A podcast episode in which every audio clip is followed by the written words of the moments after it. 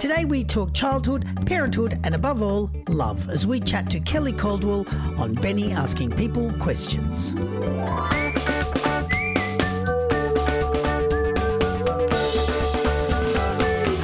Benny Asking People Questions is recorded on Gadigal land, and we pay our respects to the Gadigal people, both past, present and emerging. And it's proudly brought to you by Major Minor Music Australia, which you can learn more about at w w w dot m m m a dot com dot a u. Today's guest, I'll admit, is new to me despite a career that's been going on for almost a decade. However, once familiarising myself with her music, I immediately heard the care, precision, diversity and underlying passion that only comes with someone who has decided to dedicate such time to this genre. Her take on this genre, not only music for children, but life itself, seems to find itself in a style and messaging that is desperately unique and places her very much on her own pedestal, unmatched by other artists. It is heartening, it is unique, and it is a true testament to what happens when you listen to children rather than suggest what children should listen to. I'm very happy to be joined by her today, all the way from the City of Roses, Portland, Oregon. Welcome to Kelly Caldwell, or better known to her followers as Kelli Welli. How are you, Kelly? Well, I'm about to tear up. That was such a nice introduction. I'm um, just overwhelmed. So thank you so much for taking that time to get to know my music and maybe me a little bit, and for dedicating this time to talking. So thank you. I'm doing well. Oh, oh it's my Happy pleasure. I mean, it really, it really is. Um, I, I was... I was trying to place it, not that it needs to be placed in a genre. I don't, it's just as a, as when you're sort of listening to someone's music, you kind of, I don't know, there's almost this automatic tendency we have to kind of go, oh, I guess it fits here or fits there. Um, but I gave up pretty quickly on your music just because it's sort of, I was just, I didn't really know where it sat. It, it sort of had this really strange, um, at one point I was thinking that sort of early seventies folk kind of Joni Mitchell kind of thing, but then I kind of went, no, it's so almost it's it's it's it's deeply rooted in something very historical. I find your music like it's it's it's very it, it feels like it draws upon a very ancient kind of um uh what's traditional kind of sound. Is that is that kind of is that I mean is that relevant, or am I just like making that up? um no I feel like you tapped into a lot. I um I and I really appreciate that you specifically are saying that it was difficult to put it into a box, because that is one of the things that matters to me, not only because my taste in music spans pretty much all mm. genres, and um but because I feel like that's a struggle in life, is that, like you said about people wanting to put music into boxes um, or categories, people want to put people into boxes and categories. And I very much um, have never been, I've never fit person. into those places. yeah. Um, in fact, I'm a uh, graphic designer as well. And my, um, corporate world was uh, doing publishing work, and uh, one of the photo uh, essays I did one time for promoting um, was me with a box on a dirt road, kicking it and just destroying it. And not yeah, not wow. to think outside of the box, but just just destroy the box. Yeah. Um, not only not because have the, not not have the box as a reference point anymore, I guess.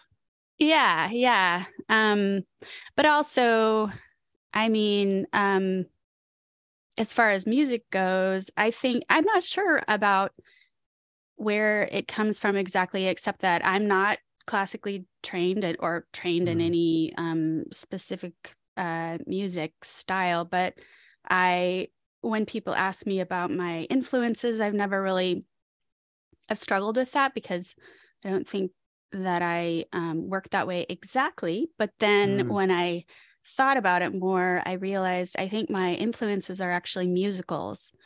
And um, yeah. that has such a vast variety, right? Right? Because it's about telling the story first and foremost, and that can encompass so many genres. And um, it just depends on what, what's going on in any given story. And yeah. um Yeah. But I think that, I th- sorry, go on.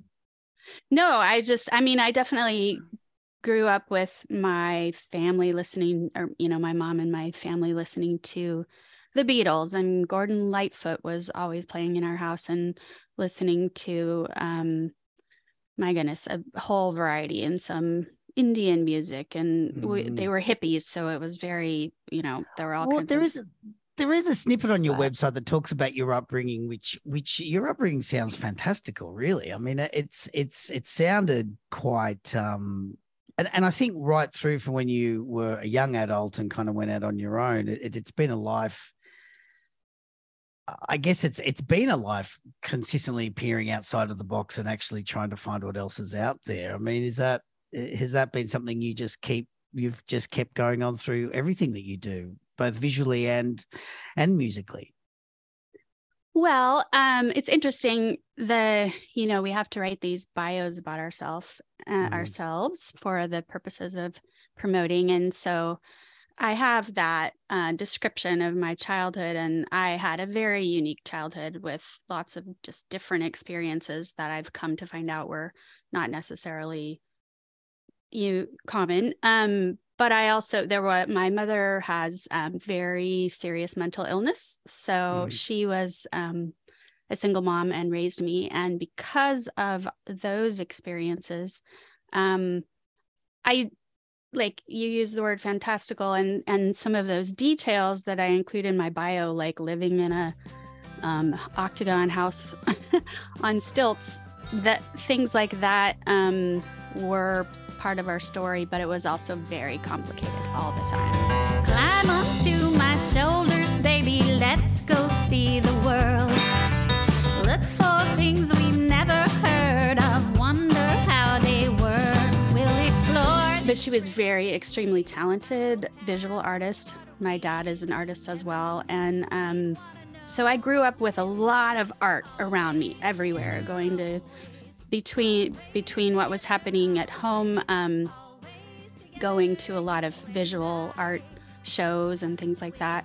Um, I grew up with a lot going on, but then I, it took me a while um, later in life to realize that through the difficult times, yeah. um, music was really a friend to me that was mm. with me through um, through those different things. So I think that yeah, there's just a lot to unpack, but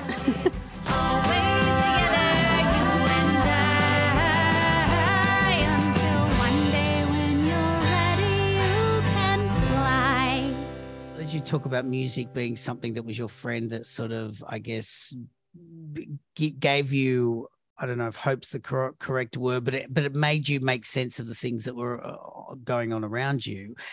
Was that music from a perspective of pressing play and listening, or was it music from the perspective of being involved with your family, playing with your father, listening to your father? Like, was it a, was it a personal family attachment, or is it just purely you just discovered there's all these people out there for decades had been recording music that spoke so strongly to you? Uh, I think it was more outside music. Um, it was the Uh, the very first movie I ever saw was Sergeant Pepper's Lonely Hearts Club Band, that that funky. And then I remember going to the Rose with my mom, and uh, West Side Story. And um, so those were movies, musical movies. Mm-hmm. But um, I think, and then my albums, I had, I had Grease and Billy Joel mm-hmm. and Um, ABBA and all of the, um, you know, what was popular at the time. But, you know, to me, I think I just spent time not only listening, but also looking at all the visuals on those albums. And um, I think uh, dance also became a big um, draw for me, dancing as an expression. Um, and so I think I, later, once I was kind of free to do that more, um, either just for fun or as an activity, mm. um, that was where I really, you know, could channel it more and just really become immersed in it. And so I think that um, I don't do enough enough dancing these days. I don't. I don't think any of us do enough dancing nowadays, do we? I don't know if I did. I don't know if I did enough dancing in the in the right time when I should have been dancing. Well, look, I think I think all of that's a really beautiful explanation, and it does lead us nicely into who you are now, not who you were, and and you know the the, the quality of the things that are that are created. I mean, I think I think um, the one thing that you've you've just touched on recently about your upbringing, things like that. When, whenever I do one of these podcasts, you kind of go through everyone's history and their catalog, and you, you try to find something like usually what you find at the heart of all everybody's catalog is this one sort of notion that kind of solidifies it all. So even though you might be traversing all these different genres and styles, there's usually a thing that brings it all together, and you can kind of hone in and go, that's. That's what where this person's heart lies. And it was quite tricky with you, I must say, until I because because it is such diverse music and arrangements, and I was never really sure how. And and you you talking about musicals, I was like, yeah, it's very musical in there where you'll have a phrase and it'll stop and there'll be discussion and then another phrase. Like it's it it carries very much like a story. But then I listened to um the Smilers. Mm. And the Smilers is a is a is this beautiful. I mean, it's a beautiful song, but just the notion of, you know, the people that are smiling and doing this, and this is how their world is, and this, and and then also it kind of struck me, and I kind of feel like I kind of understood you a lot better musically. Is this this idea that a lot of people sort of will look at a picture and admire the picture and write a song about the picture, whereas you, I get the sense that you see the picture and you immediately go and look behind the picture to see what's behind the picture and write a song about mm. that. It's almost like while everyone's looking at the view, oohing and ahhing, you're kind of just glancing over the edge, looking at a at an insect build a home in the grass or something, and that's do you know what I mean? Like, and I mean that in a really deeply respectful way. And, and then I, sort of going back through all your music, I went, it feels like there's there's an excitement in you in you about the things that are potentially just kind of being missed or skimmed over a little bit. Is that is that fair to say? Is that something you strive for in your music? Or well, um thank you again for your just thoughtfulness in um analyzing. It's just very um much humbling to have someone spend that time. um I think that you are right. I think that um I am very driven by the loving expression to not only someone, in the case of the Smilers, the people that I called the Smilers, it was a family, um, but also people I don't know, or, or yeah, I think getting to the root of where people's um, are really, sorry, I'm having a hard time expressing it, but um yeah, not the surface of, of people. And so mm. even the songs that are goofy, um it what's most important to me, what I say to my producers over and over again, and you know, thankfully we're all on the same page, is to keep it intelligent, keep it smart, mm. respect the brains of children, and also realize what parents are going through in this time of their lives, um, as they're raising kids. And it's the most important time of your life for a lot of people, mm. is, is when you're raising your children, but there aren't a lot of grown-up songs about that experience. Mm. Um, and that's kind of a missed, I mean, that's huge, I feel like. Um, so I do love when children's artists are really talking to the parents as well in some of their mm. songs, and um, giving them something to relate to and something to feel um, known and, and seen, because it can be kind of lonely at times also being a new parent. Um, yeah, I think the dedication to keeping it smart um, It makes me tend to want to say the thing that isn't necessarily being said and not forget mm. um, those details, because I know I remember a lot from when I was a child, and I remember the com- that there are complex thoughts going on, you know, and um, and complex experiences. Mm. But that said, um, I think I think there's a big movement right now, and there's a place for it, to make music that's very much trying to tell people how to um, improve the world, or tell kids how to, you know, mm. make things better, make things better, join this bandwagon and whatnot. And while that, as I said, I respect and there's a place for it, it sort of can be too much. And, and mm. as um, someone who as a kid, you know, I think kids are all going through big things already, just trying mm. to grow up. And so sometimes um, I like to keep those details a little more subtle, um, and I think that they can pick them up. Oh, the smilers, oh, oh, the smilers, no one beats a smiler on summer day, they'll be shining brighter than the sun, oh, the world could run on their glow, you know, you know, it's so smiling. I mean, it goes back to what I was saying at the front of, at the at the top of the intro about this idea of, um, you know, listening to children rather than telling children what to listen to. And I think that's a tricky yeah. thing to navigate, and it's a tricky thing to get right. Um, is, is there anything, I mean, have you found yourself just simply going, I'm not going to write about that? It feels like this, this is what the song's about, but I'm not going to do it. Um, well, I, yeah, I write a lot. Um, and I think about, um, well, I've gotten advice to write more of a thematic album, and I think it's great when people are driven to do that, um, to try to, you know, find a theme, and then your songs will be more um, easily found on a search or something, and then they're going to be more appropriate for teaching this or teaching that, and um, you know, basically that I'm crazy if mm. I don't um, do that, make myself more thematic, or make myself more, make some more simple, simplistic songs mm. um, that are just l- more likely to, to get used in some of those educational settings. And I, um, I'm just not doing that. That's not, not your thing. Yeah. That's not my thing. And I, I think that's okay. I think um, I'm trying well, I, to, yeah.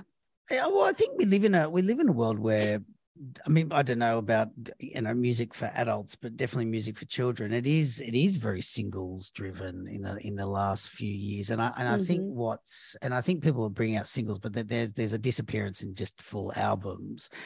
But I guess one of the things about um, Robots Don't Tell Jokes, which I kind of at the first, again, like it's, I, I think what's, what I really loved about listening to your music is, is I kind of had to just question all my, I don't think bias is the word, but obviously my preconceived ideas of what I should be looking for in children's music and things like that. And and I was challenged by all of that. And, and it was fun, because once I was able to just go, that's what it is.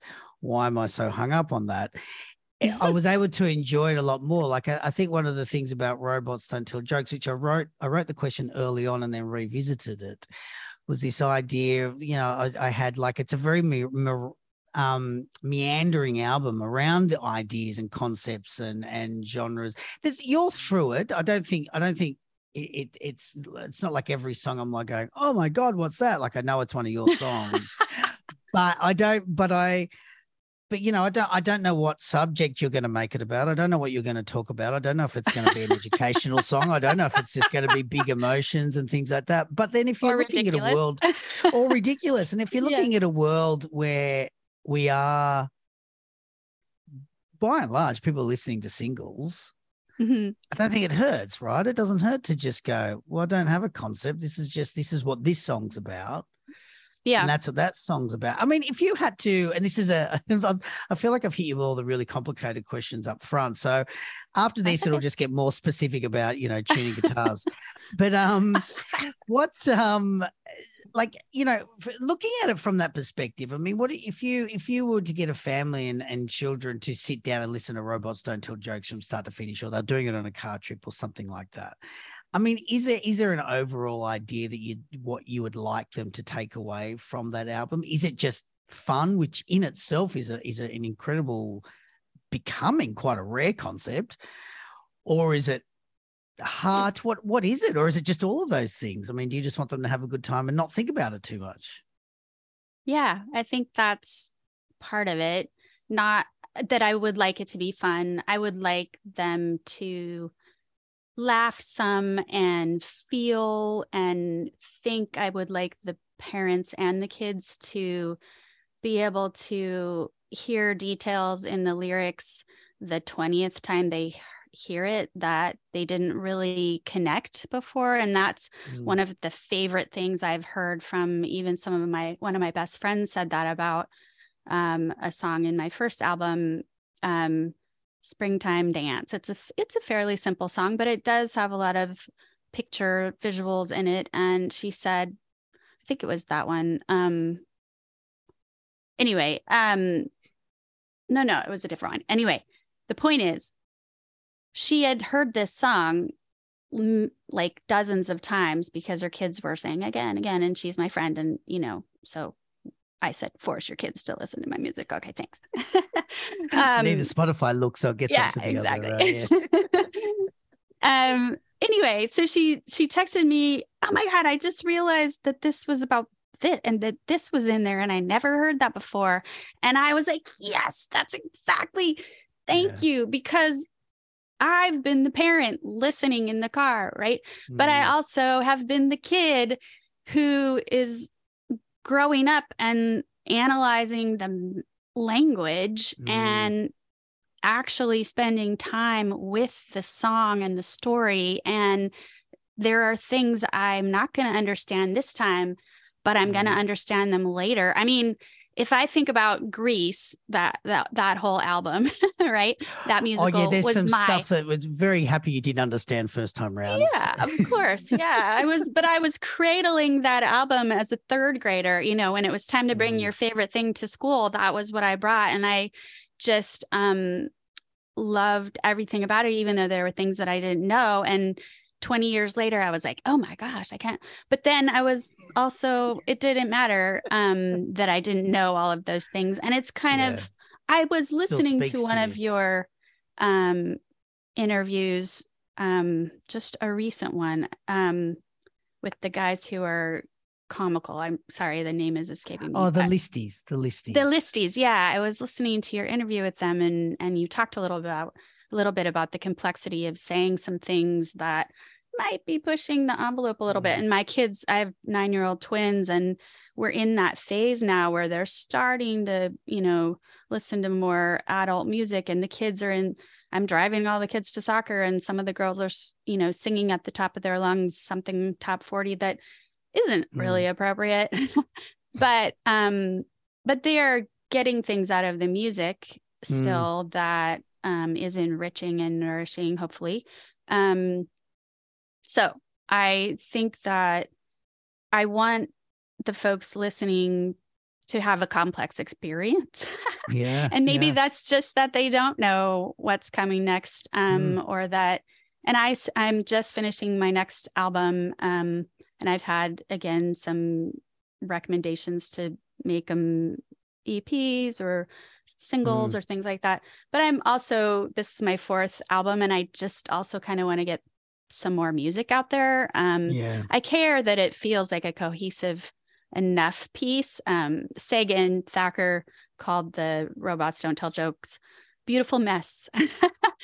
And I, um, I think from my perspective, I don't really think of it that way because I do like, I just Yeah, it's very my, sophisticated my and, it's, and it's very controlled. Yeah, it's very controlled from your perspective. You know every single thing that's going on mm-hmm. and it's all, and, and it has meaning and, you know, and, you know, when I say meandering, it doesn't, it just, it's sort of just, um, but I guess that's the skill and that's the skill in listening to the music for the first time and discovering it is realizing that it's, it's, um, it's that classic version of when you walk into an art gallery and one person looks at a painting and goes, oh my God, I'm deeply moved by that.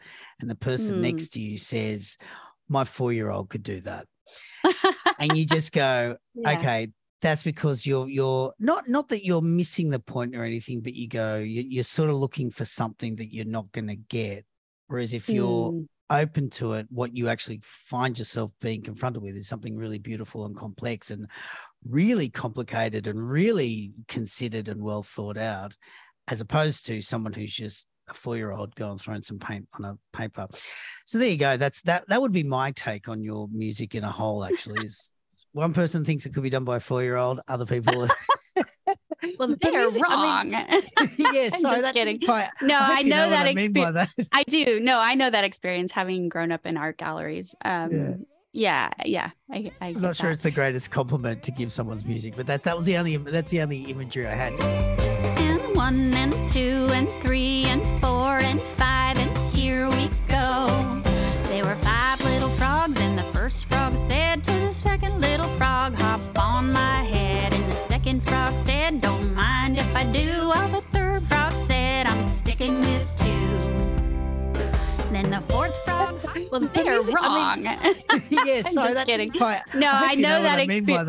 I, I do. No, I know that experience having grown up in art galleries. Um, yeah, yeah. yeah I, I I'm not that. Sure it's the greatest compliment to give someone's music, but that that was the only that's the only imagery I had. Well, look, let's actually talk about the songwriting. Um, let's just get mm-hmm. right down to it. It started back uh, almost a decade decade ago. Um. Mm-hmm. When you released in two thousand fifteen, 'Twas in the Moon of Wintertime. That's a now, cover, actually, of the it, yeah of the Huron Carol, the Canadian. Yeah, was uh, there a reason yeah. for that song, or because it's a it's a yeah. fairly it's a fairly um, weighty introduction to potentially what yeah. you might be as a, as a children's artist. Interesting. Yeah, that's a good point. Um, no, there was. I uh, had had my kids and I had been recording some grown-up music, quote unquote, um, and I was deciding to go ahead and focus on recording some kids' music. And um, I think the timing worked out. But that was um, a holiday carol that I had just heard many years ago. Um, and now I feel like it's controversial. Now, um you know, with the Indigenous population in Canada mm. and all that's happened. Um, and and I I applaud that there's a lot more focus right now on mm. um, trying to repair things. Um, but I just thought it was beautifully done and different as a Christmas mm. carol. It was just not like anything else that I had heard. And so um, that And and my bandmate, um, Timothy James Uecker, is the one who plays guitar most mm. of, um, mostly on the first um, releases that we had. And um, he his playing, I think, lent itself to that style. 'Twas in the moon of winter time when all the birds had fled, that mighty Gitche Manitou sent angel choirs instead. So that's why I kind of started there.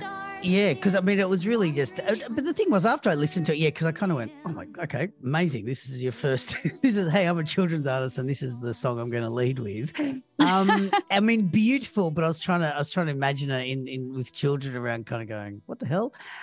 But what it did do, what it did do though, is it really actually did set you up, I think, for what your arrangements and your attitude towards musicality really was, because I don't think that has changed a great deal. Like, and I think that's kind of what mm. I meant to that start of when I was saying there's almost something kind of ancient about what you do. And that's probably not the correct term. I think timeless is probably a better, better way of explaining it is, is, is this, the arrangements and the, and the, and the, and the instruments work together in a way that feel timeless in a really complex kind of way. Um, what's your relationship with the production of your music? I mean, are you do you go into the studio reasonably complete going, it's all in my head, now let's get it out? Is it a long process? I know in the last yeah. year you've been quite busy. There's been an album and a couple of singles and things like that. So there's not a huge amount of time to lament on something. You sort of got to, you're moving. Well, yeah. Um, that my relationship in the production has changed um, over time, and I'm learning a lot from the guys that I've um, been working with. Brian Dast is now um, the producer that I'm working with the most, and we have a regular time every week. I started that last year because I really just want to keep getting more music out, and um, I just have a, a backlog of songs, and I'm writing all the time, and um, I'm just itching to get more music out, mm. whether it's mm.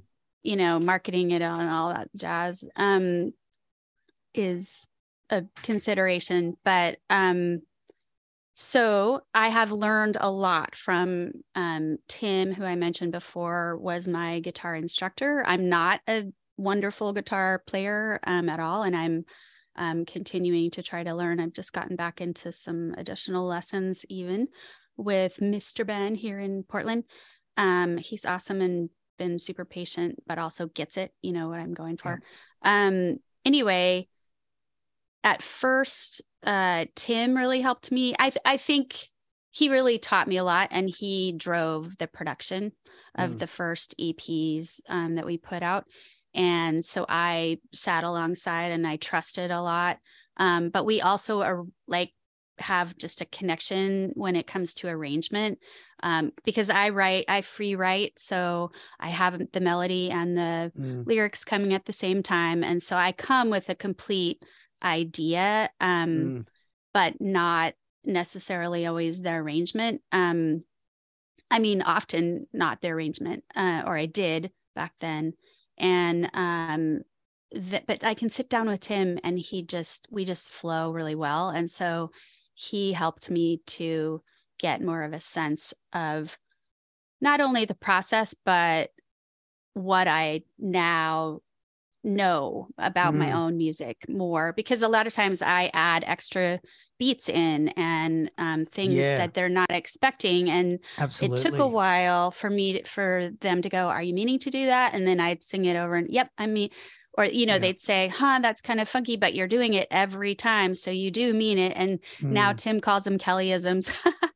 um, and Tim is, is, um, has a master's in um, music and education. Mm. So he knows, and composition as well. And mm. so that's been really wonderful to have him as kind of a sensei in learning, um, not only about the process, but myself, um, and, and what I'm wanting. And then when I started, um, working with Brian, it was more of a, I, I made a grown-up album with Brian, an Americana album that I haven't released yet, because, uh, we were done right before the pandemic, and I mm. want to screen print the packaging. So I'm just, I'm, I've got a visual plan for how I want to present it. Um, that is, I, I just need to find the time to get it all done. And do when you, it makes sense. Do you find that those times in the studio when you get to, I mean, a really good example of what, for me, for what you're talking about is like Tree in the Wind. I think Tree in the Wind's a very beautiful arrangement, and it's quite a sidestep. Uh, it's it's a, a, I guess instrumentally it's a bit of a sidestep. It's probably the one on the album that's probably the most separate. Okay, we're gonna pretend we're trees. So can you stretch your arms out with me? Stretch them out wide. Okay, we're gonna sway like trees. Are you ready? Here we go.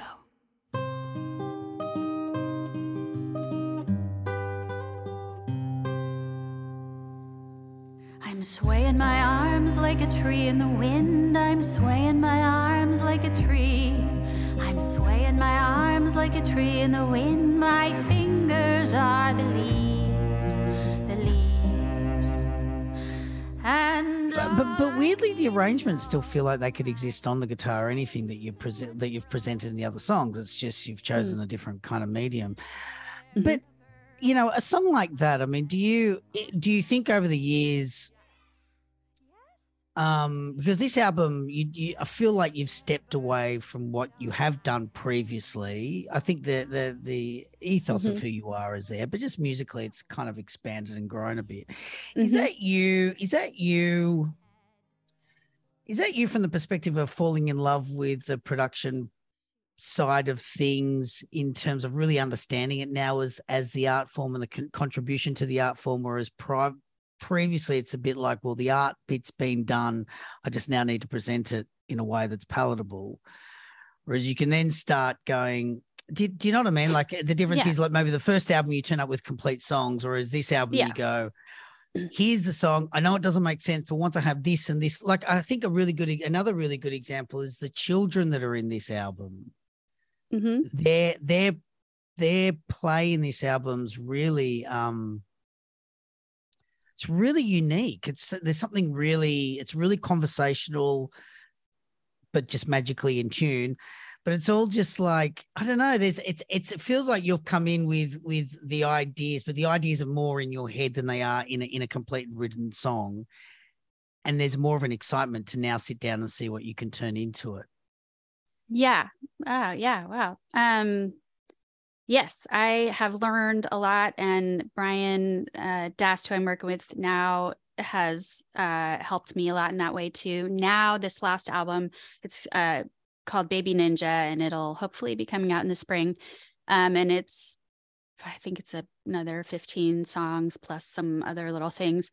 Um, we have sat in the studio, and he works remotely now because of the pandemic. So I sit in a, in this cool studio. I'm really thankful to have found this space and, and Brian, and I bring the um, acapella usually, or I play it a, minimally on the guitar and say, here's what I'm thinking. And then some, bring some reference songs, or we talk through reference songs.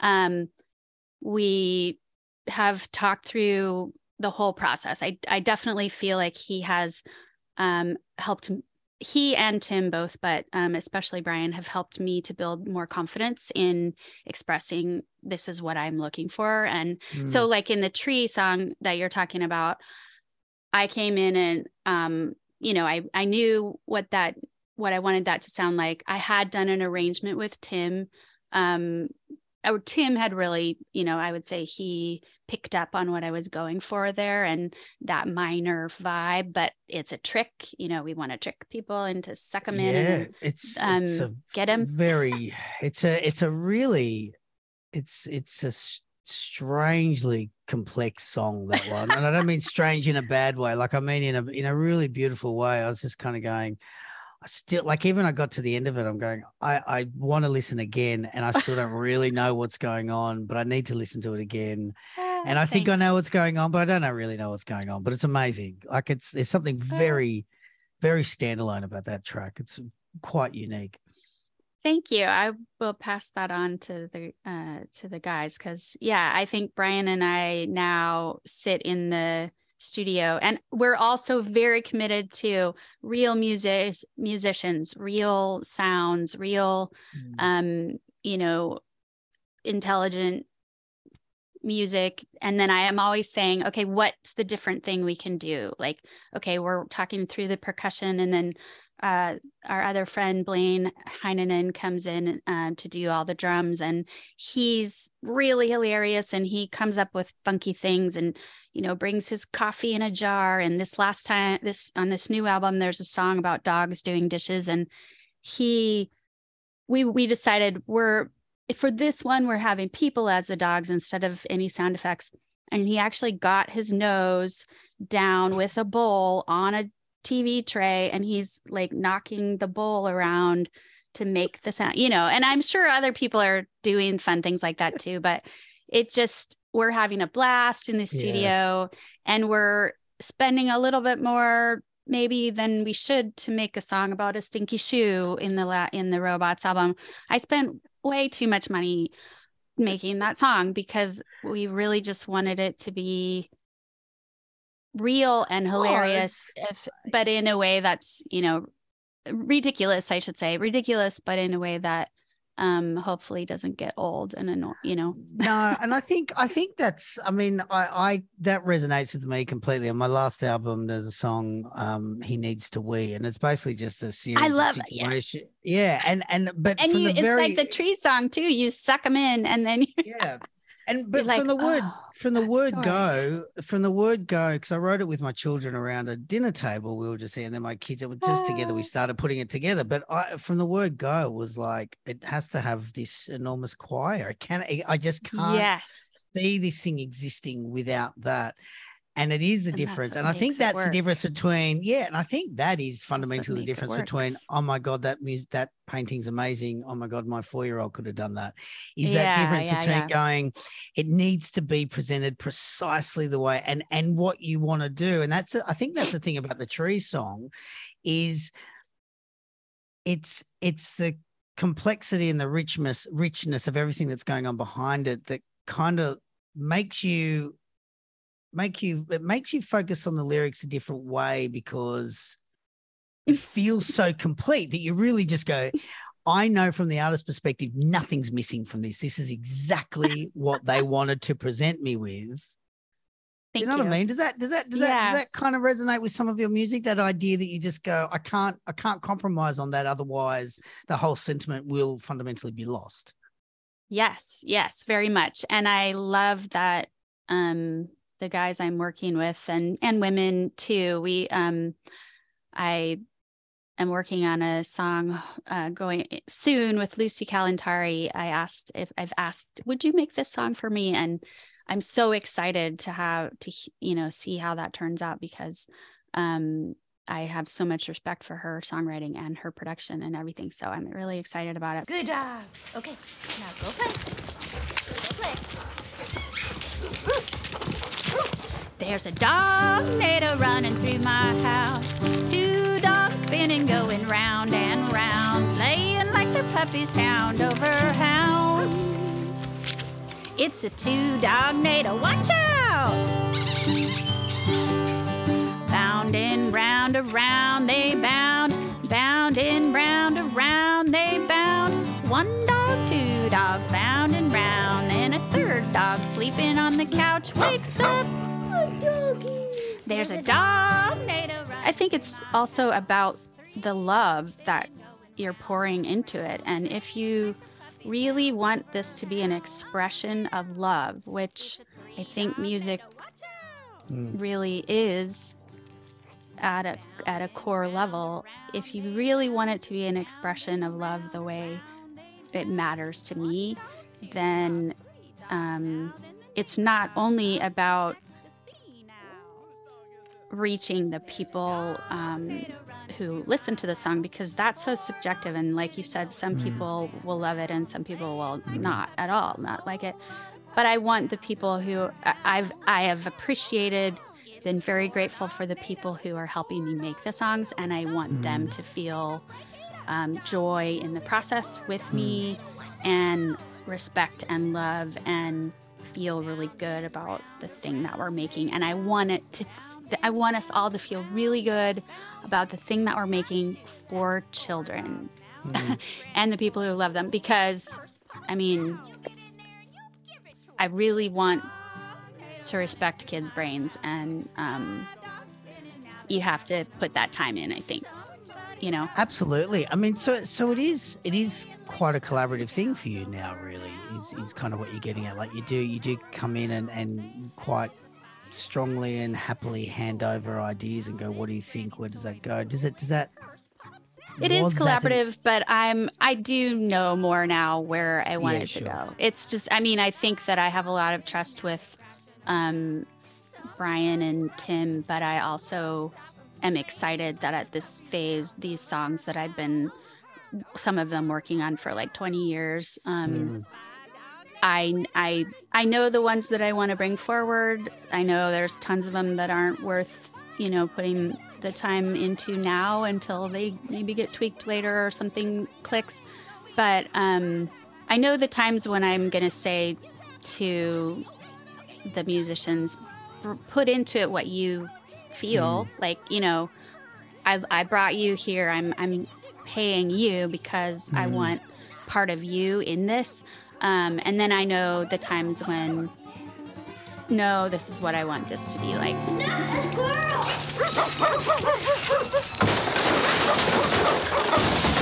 Homeowner's insurance is not going to cover this. I wanted a cat. I mean, I very much am still reliant on on on the producer, Brian and uh, Tim, in terms of the education that, that they have. And I always have respect for that. So I...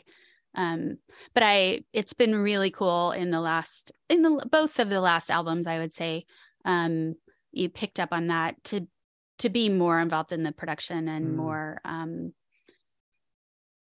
uh, or just yeah, have more just active. Decision. Yeah. Cause yeah. I think, I think the one thing with you, I get the sense, like, I guess like, I, I get the sense the clips are made predominantly by you. A lot of the stop motion ones, are they you having? Oh, fun? Sorry. The, the videos, the, clips, the music video. Yeah.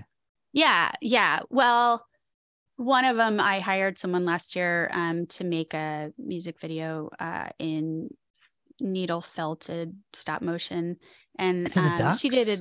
Yeah, the little ducks. Oh, Yeah, and it's just, she's just really wonderful. You just want to go and lie, lie with them, don't you? It's Those just like you just want to go. No, it's just I look at it, it's like they're all just like they just look like blankets. I don't know. I just, yeah, yeah. They're I want to go and lie yeah. with them and and you know sip tea. Um, now the reason I ask is one thing that's really actually I'll get to that question in a minute. The collaboration from the perspective of your the um production, but it's also quite a big thing in this album, and then. Sort of moving forward, you've done the Nanny Nikki collaboration with the Spooky Kooky Halloween song. Joni Leeds mm-hmm. is on this um, album. So it feels like you've opened that door a little bit as well. Is that a is that a is that a combination of finding out how vast and amazing the industry is, and there's all these incredible people you want to work with, and is it also a little bit of an it's okay if you say it is, a little bit of a, a career move as well? Like what's what's the because it feels it feels like it's quite on your mind in the last year in twenty twenty-two, or is that just a case of finally coming out of COVID and going, oh my God, there's all these people I want to go and spend time with and work with? Or yeah, I think it's a combination. I think um I recognized definitely during COVID or during the pandemic, you know, still not totally out of it.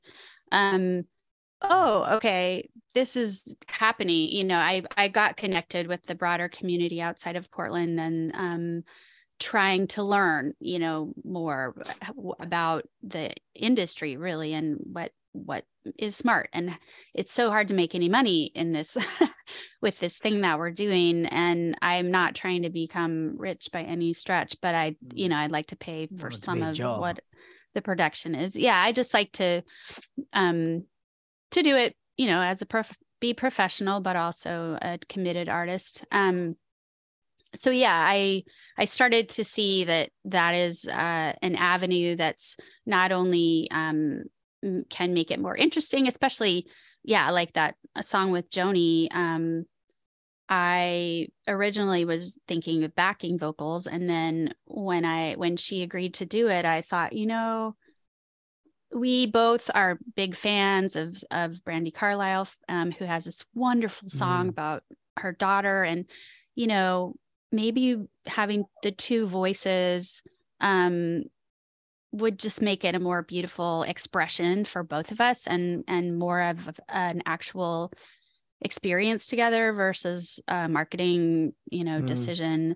But there is some amount of that, you know, and I say that to uh the producer sometimes. I say, okay, well, in this case, I'm kind of making a marketing decision yeah. that it would be good to bring in some other voices that we could get, you know, voices from folks in Portland. And most of the people who are helping us are musicians who are here in Portland. Um, yeah. But when it comes to having someone come in um, as a guest, like I'm on this next album, um, or we, I, I want to do a duet um, or I wrote a duet that I'm actually going to hold till the following album, but um, I could just have somebody locally who is yeah. not in the kids community yeah. sing that with me, or I can bring in somebody. And I actually think that not only from the marketing perspective where you're, you know, let's introduce each other to our audiences and all that, but also it's fun. I mean, yeah, it's fun to have. It, it's it's fun and, and it's like-minded people. It's like-minded yeah, exactly. people who, who also care about it. Yeah, who care and also understand what it means to deliver a children's or a song for children in a way that's not contrived or patronizing or something. You know, yes. you sort of there's so much explanation you don't have to go through. Yes. When you get somebody yes. who's already in that field. You will grow and you will change, and I'll love you just the same, but I'll miss the little one you used to be.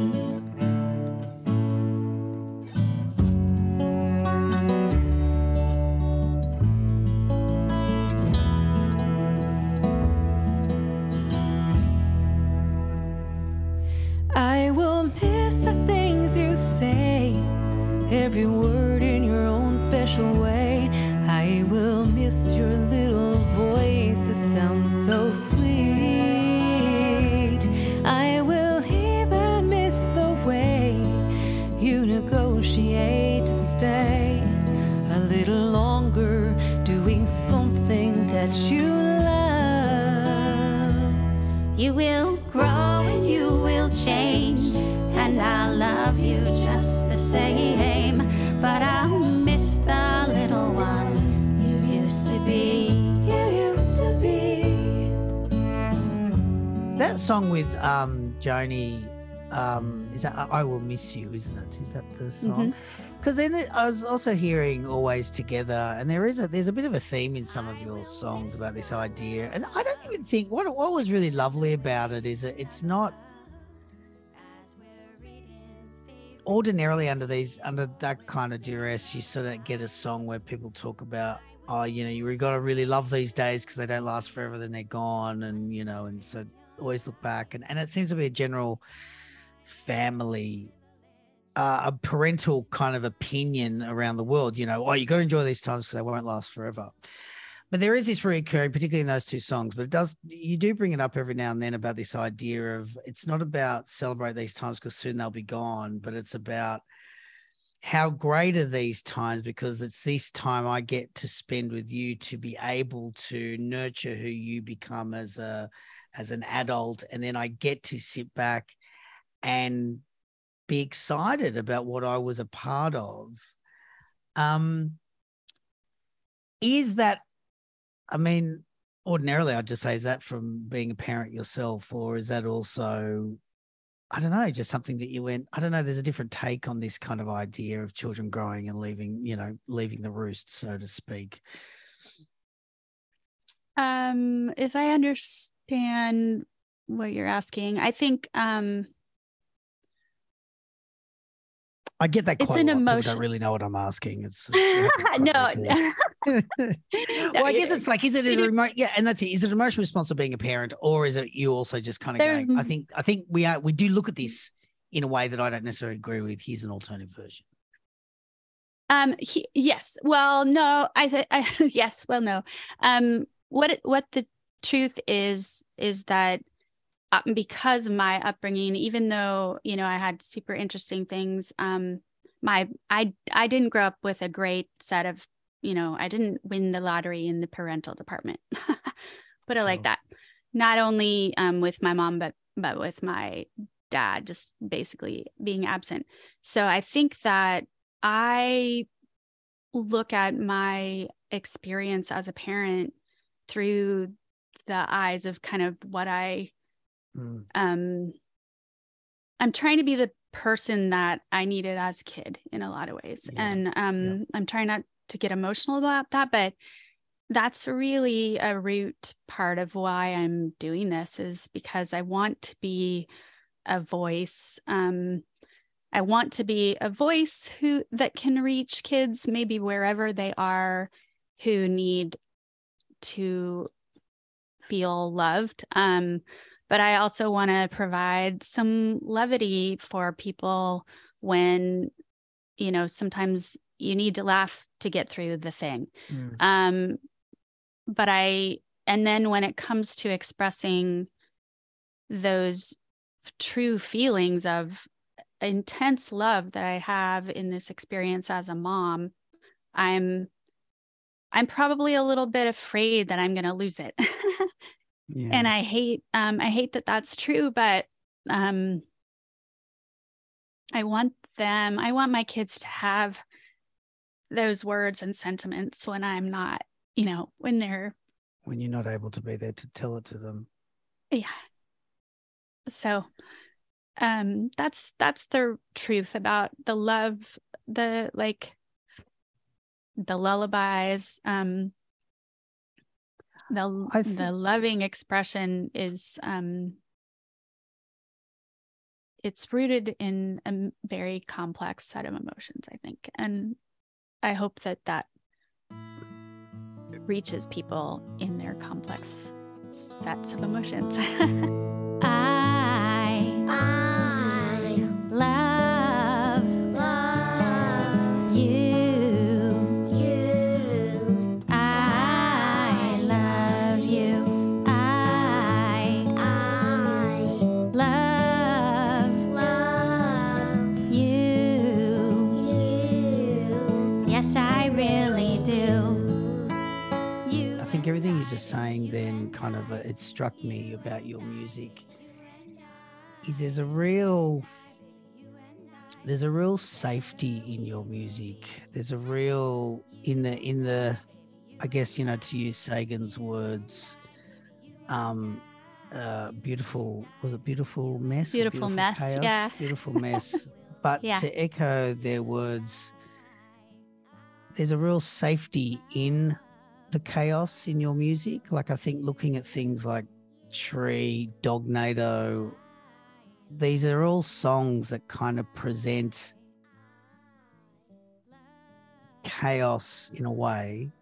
Hmm. But they do it in a way that you can enjoy it and feel safe. And I think, um, you know, what you just said then about the complexities of upbringing, I think that's what you've done. You've created this space for people to, to be, and where they can, you know, feel feel a little bit on edge and challenged and a bit uncertain, but it's all safe. It's all really safe, and it's a learning experience, not not an experience that you need to create a wall in order to cope with it, you know. And so, yeah, you know, hats off to you. I think I think you have created that.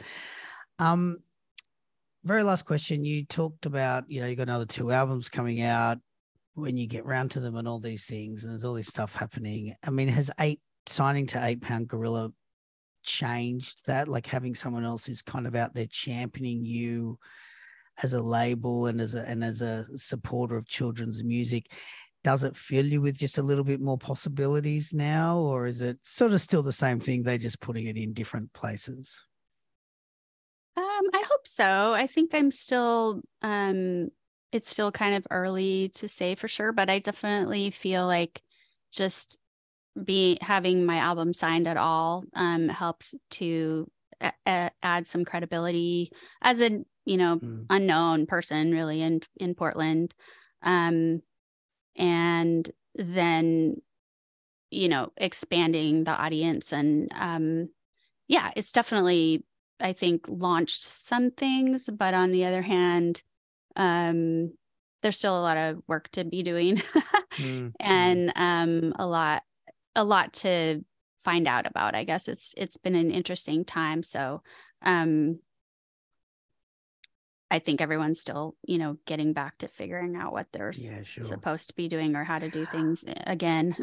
Yeah, and there's been a real explosion of children's and families music, I think, in the last sort of five six years, and I think it's presented a whole new way of doing things that everyone's sort of trying to get their head around and and you know yeah. monetize, not from the perspective of making loads of money, but just going, you know no one would expect me to work at a fast food chain for free, so why am I doing this for yeah free?